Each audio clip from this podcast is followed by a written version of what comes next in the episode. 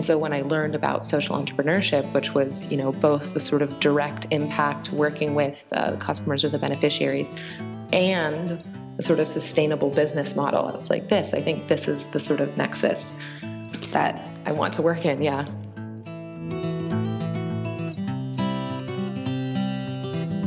Hi, and welcome to the podcast Making an Impact.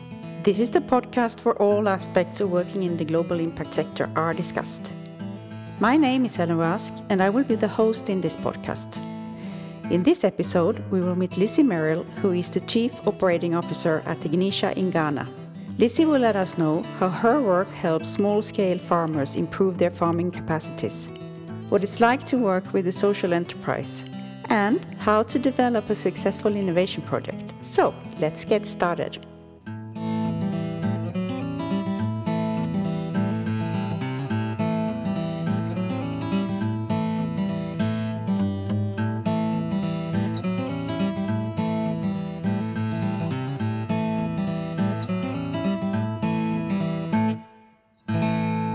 Today I'm very happy and honored to have Lizzie Merrill, who is the Chief Operating Officer at Ignitia in Ghana. Lizzie, welcome to the podcast Making an Impact. Thank you so much. It's great to be here. You're welcome.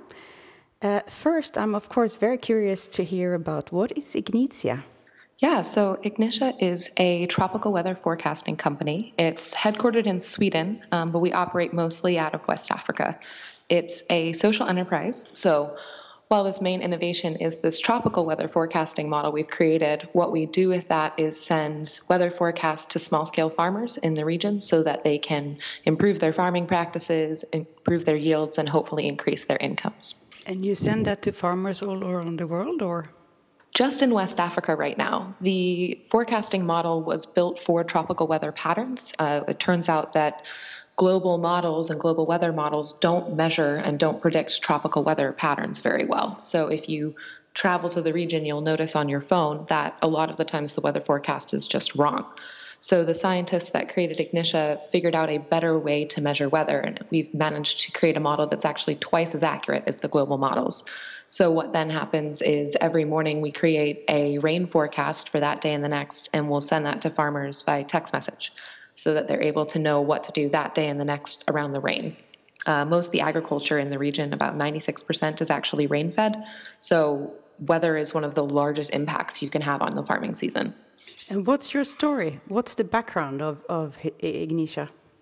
Yeah, so Ignitia actually was started back in Ghana. It is headquartered in Sweden, but it was really started in Ghana back in 2010 when Liisa Smits, the founder and a group of scientists, found, decided to move here and create a better weather model. It took quite a few years, um, three to four years, to really build this model and to keep testing it and making it better. Um, and we sent our first forecast back in 2014 to farmers. And it's just been growth since then. We work a lot with the mobile network operators here, uh, the telecom operators like MTN, for example, and yeah, we now have just been scaling since then, growing our presence. We're operating not just in, in Ghana, but in Nigeria and Mali, and soon to be the rest of the region as well. And the scientists, how did they come up with the idea from the beginning? Yeah, so that uh, that was Liisa. She was a, a, researcher at the University of Washington in the United States, and she noticed that while the, there was a ton of satellite data, like some really high quality satellite data around the equator. The weather models for that region were notoriously bad. And she's an entrepreneur at heart um, and a scientist at heart.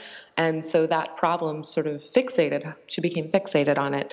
She said, How can we solve this? How do we, how is it possible to have such a wealth of data um, and no solution for these people that really need it? So she just burrowed down and figured it out with, with a team of scientists.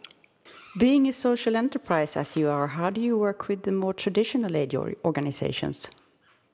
Yeah, so we actually operate uh, more in partnership um, with a lot of these aid organizations. We offer a technology that can really help augment and amplify most of their programs aid agencies really have the sort of resources needed to make a difference, particularly within agriculture. We found that weather can act as a value add to nearly all of these programs. So we actually, while we do operate directly with farmers and sort of have a business that works, you know, direct to consumer, we also can work with these aid agencies and development agencies to help make their programs better. So, for instance, if they're working in climate smart agriculture or if they're trying to build better agricultural practices, adding weather into that can only help improve uh, both their own programs and sort of the growth of our business. What would you say is the role of social enterprises like yours in the aid sector then? Uh, yeah, social enterprises are they're really the sustainable next step to aid um, within these regions, whether it's West Africa or you know other areas in the tropics or in the developing world. Um, it's it's very hard to reach a lot of these beneficiaries, a lot of these people. I mean, the sort of last mile problem is is a massive uh, problem in agriculture and in aid around the world. Um, and so, while aid can be a really good first step for that, um, like I said, they have the resources. But if you really want to make lasting change, that's where social enterprises can step in. Uh, you know, we have models or enterprises that are self-sustaining, um, and so with you can continue running without the help of fundraising or donations. So aid can be the first step, and then if you can transfer that into some sort of social enterprise, that's where you're going to continue to really see an impact and reach more people in perpetuity. How come uh, it was West Africa that was chosen from the beginning, from your for your area of, of work? Uh, yeah, it was really the sort of uh, perfect trifecta of the region. One, uh, we did want to work in agriculture.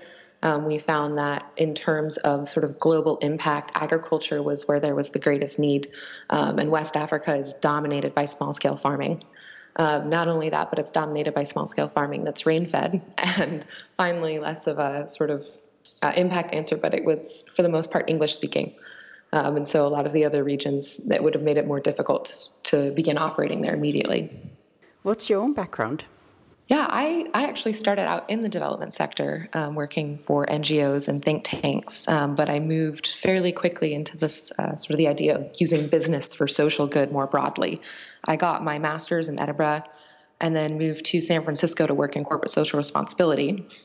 And it was there that I became immersed in this world of social entrepreneurship. Sort of met some really interesting entrepreneurs there who were working both within San Francisco and globally. And so I met one of them there, and I got the opportunity to actually work with a social enterprise in Ghana. And I, I just jumped on the first flight over. That's an interesting move from the development sector to the social enterprise sector. What can you elaborate a bit more on that? Yeah, I I've always wanted to have a positive impact on the world around me, um, which is why I initially moved into development. It seemed the most uh, direct route to do that. But I found that there were no problems within the development sector, that it is very largely fundraising based. That means a lot of the funding comes with conditions. Um, sometimes it's not as well researched as it could be. A lot of this is improving, but it's there were problems within the, the development sector that I I wanted to see if I could solve. And so that's why I moved into corporate social responsibility. I figured if if it was, you know, reach and resources and more sustainable business that also wanted to have a positive impact, then maybe corporate social responsibility was the answer.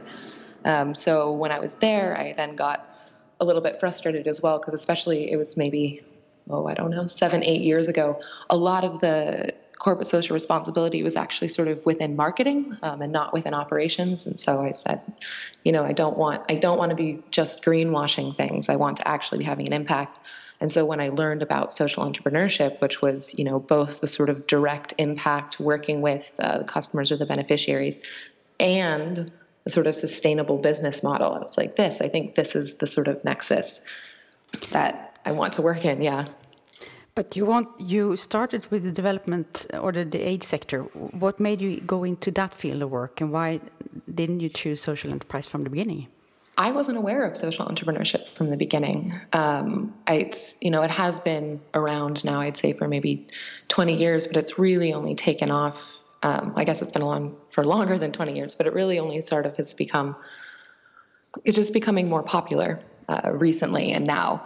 And so, I, if I had known about it earlier, I would have started immediately. Entrepreneurship is not uh, something that I had thought about. You know, I'd never said there and said, "Oh, I'm going to start my own business." Um, it was how can I how can I help people? Um, and so then I discovered that you can actually do both. and why did you why why do you think it's becoming more popular these days?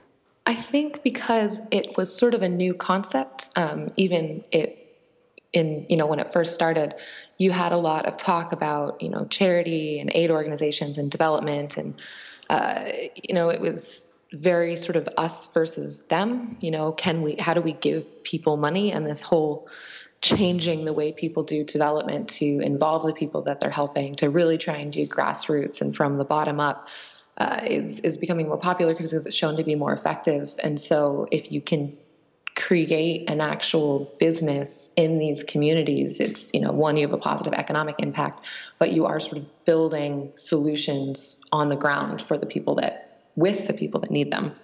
What would you say is the most rewarding about your job? I would say, oh, that's a hard one. say it's funny. The most rewarding part of the job is that every single day is different, and that I, being here on the ground in Ghana, I get to see sort of the good work that we're doing every day. You know, I, I do get to go out into some of the more rural areas and speak with the farmers that we're working with, and you know, even speak with some of the aid and development agencies that we're working with, and just hearing those stories is knowing knowing that what we're doing is actually having a positive impact is probably the most rewarding thing. And what is the most challenging, you would say? Are there any challenges? oh, oh, yes, there are a lot of challenges working in uh, social entrepreneurship, particularly with, within West Africa. Um, I'd say it's almost the this other side of the same coin, which is that every single day is different. Um, this is a difficult market. We are doing something entirely new um, you know, this is we're really one of the only people have created a weather model specifically for tropical weather patterns, and it's reaching these customers is really difficult. Um, so you have to be flexible, you have to be persistent, you have to just uh, know that every every day is going to be different, and that's both a good and a bad thing. Being in a new uh, area of, of work, you could say that you are. What, what do you say, What do you think is the the, the main factor to to to change the environment uh, or the perception of, of, of your business of this area? I'd say the most difficult thing to change or the sort of mindset uh, you know there are of course infrastructure problems in ghana the power goes out sometimes uh, but if, if it's really the environment and the sort of way that we are perceived it is very difficult to explain to people who've only been involved in uh, the more traditional development or aid sectors that we are actually charging um, these small scale farmers money. It's a very small amount of money every day, uh, but a lot of people come at it from if you know these are the quote unquote poorest people in the world, how can you charge them for a charge them for a service or charge them for the forecasts? Uh, but we found that one, uh, if it really works, people are more than happy to pay for this sort of agricultural input, this this technology that can really improve their lives, and that if people are paying for it, they assign a greater value to it. Um, it means you know it also proves that what we're doing is successful and therefore can be sustainable. If you just give something away, people will use it because it's free. I mean, everyone loves free, but when you can create something that people see real value in and actually want to purchase, then then you know that you can have a business model that can scale and an impact that can scale with it. And so sort of changing that mindset or explaining to people that, you know, while we do work with the same types of farmers and people that a lot of the aid agencies work with, that we can we can operate as a business. Do you have a good example of when Ignitia have had a very positive impact concretely? Uh, yeah, yeah, we have we uh, we do talk to a lot of our farmers. I mean, we have hundreds of thousands of farmers that subscribe to our service now. So, uh, but we have one in particular who uh, the one thing I also really like about Ghana is that you know you're WhatsApping with the people that you're working with, and so we have this one amazing farmer uh, about a north an hour north of Accra called Enoch. And he started using our service years ago, three or four years ago. Um, and the first year we went out and talked to him, and he he told us about he works with both cocoa and maize, about how the forecast helped him um, save a lot on his inputs. So if he would use this um, sort of fungicide pesticide for his cocoa if you spray it and it rains all of it is washed away which is then you know bad for the rivers because it has chemicals in it but it also means that the input that you just spent a lot of money on uh, is wasted. And so he was able to know when to spray and when not to spray, which led to greater cocoa yields. Um, and so then the second year, we went back and we started talking to him again, and he'd actually done even more. The second year, he had gone and we had forecast since a seasonal forecast that said it was going to be much, much drier that year than it had been in the previous years. And so he decided to take a small loan and make the investment to buy a water pump so that he was actually able to irrigate because he knew that if he wasn't going to get water, then his yields weren't going to be high. Um, and because of that, he was more than able to, you know, double his yields and cover the cost of the water pump. And he actually then started renting out the water pump to the rest of the farmers. So he made a side business out of that as well. But so to see these this farmer, you know, like Enoch, who year after year can keep making improvements and changes, um, and then being able just to WhatsApp him has, you know, it's great. Which skills would you say are needed if one wants to work with a social enterprise like yours? Probably just grit and persistence. Um, you hear that a lot, so it's sort of a boring answer, but it's you know it's it is difficult. Um, it's difficult, like you know as you mentioned, there you know sometimes you encounter uh, mindsets. This is you're working with very hard to reach customers in a difficult environment. Uh, the market is new. Um, there's not always the sort of market infrastructure in place that you need, and so it's just being creative and persistent, coming up with ways to solve problems that you never expected you were going to have. You know, solve the problems that you expect, but then you come up with problems that you didn't even know were going to be a problem. Um, and learning how to do that quickly, think on your feet, and just keep doing that over and over again. And as you have both uh, experience from both uh, the aid or aid sector and the social enterprise sector, what would you say? I mean, people like that haven't that experience, uh, haven't haven't been with social enterprises before, but working in the aid sector at this point in time, but would like to move, what recommendations would you have for them? I actually, I'd say they're in a really good place because one of the most important parts of a social enterprise is actually building so that you find the business model where the profit and the impact actually go hand in hand. Um, and designing business models like that can be quite difficult, where the more you scale, um, the better it is for your business, but also the better it is for your your customers and your beneficiaries. And so, people who are on the ground working in aid are very aware of what is working and what is not working. I mean, they'll you hear about you know water projects, for instance, where five different interventions, as they call them, five different ways of getting water, clean water into a village have happened over five consecutive years. And if you've been involved in the sector, you can know which one is is really the smartest one. And so if you can use your knowledge of what's working and what's not working on the ground to then find the right social enterprise, find one that's actually doing well by doing good, and then move into that, you have you sort of have a, a base of knowledge that someone who's just coming from the US or Europe or who hasn't really been on the ground wouldn't wouldn't know or wouldn't have. And what would you say is the receipt? Do you have a particular receipt for a successful innovation project? I almost want to say that there's not a recipe for that. Um, every situation is so unique. Um, so you you hear about it's really it really is just being on the ground here and working with the local factors, the local culture, the local environment um, to build something where all of the incentives are aligned. Uh, because you know if you can find that nexus between impact and profit, there are you know, ways to align those incentives for the community, for the environment, and for the business. And it's finding the business models in each of the sectors that do that. I know that was not a very uh, clear answer. I guess I guess if it was easy, everyone would be doing it. You're probably so right. Yeah it's not it's not an easy thing, but those there are more and more social enterprises that are that are cropping up all around the world um, that are doing that, and that's not just in West Africa. Uh, I mean, I'm originally from the U.S., and you'll find you, know, you find problems in the U.S. Um, that people are building social enterprises around that are also very sustainable, fixing fixing problems there. So. Thank you so much, Lucy, for participating in the podcast and sharing your uh, experiences with us. Absolutely. Thank you so much. I hope you enjoyed this episode and that you found it interesting to learn more about how social enterprises work and their role in the global impact sector. If you want more information, check out our website www.impactpool.org. Bye for now and see you in the next episode.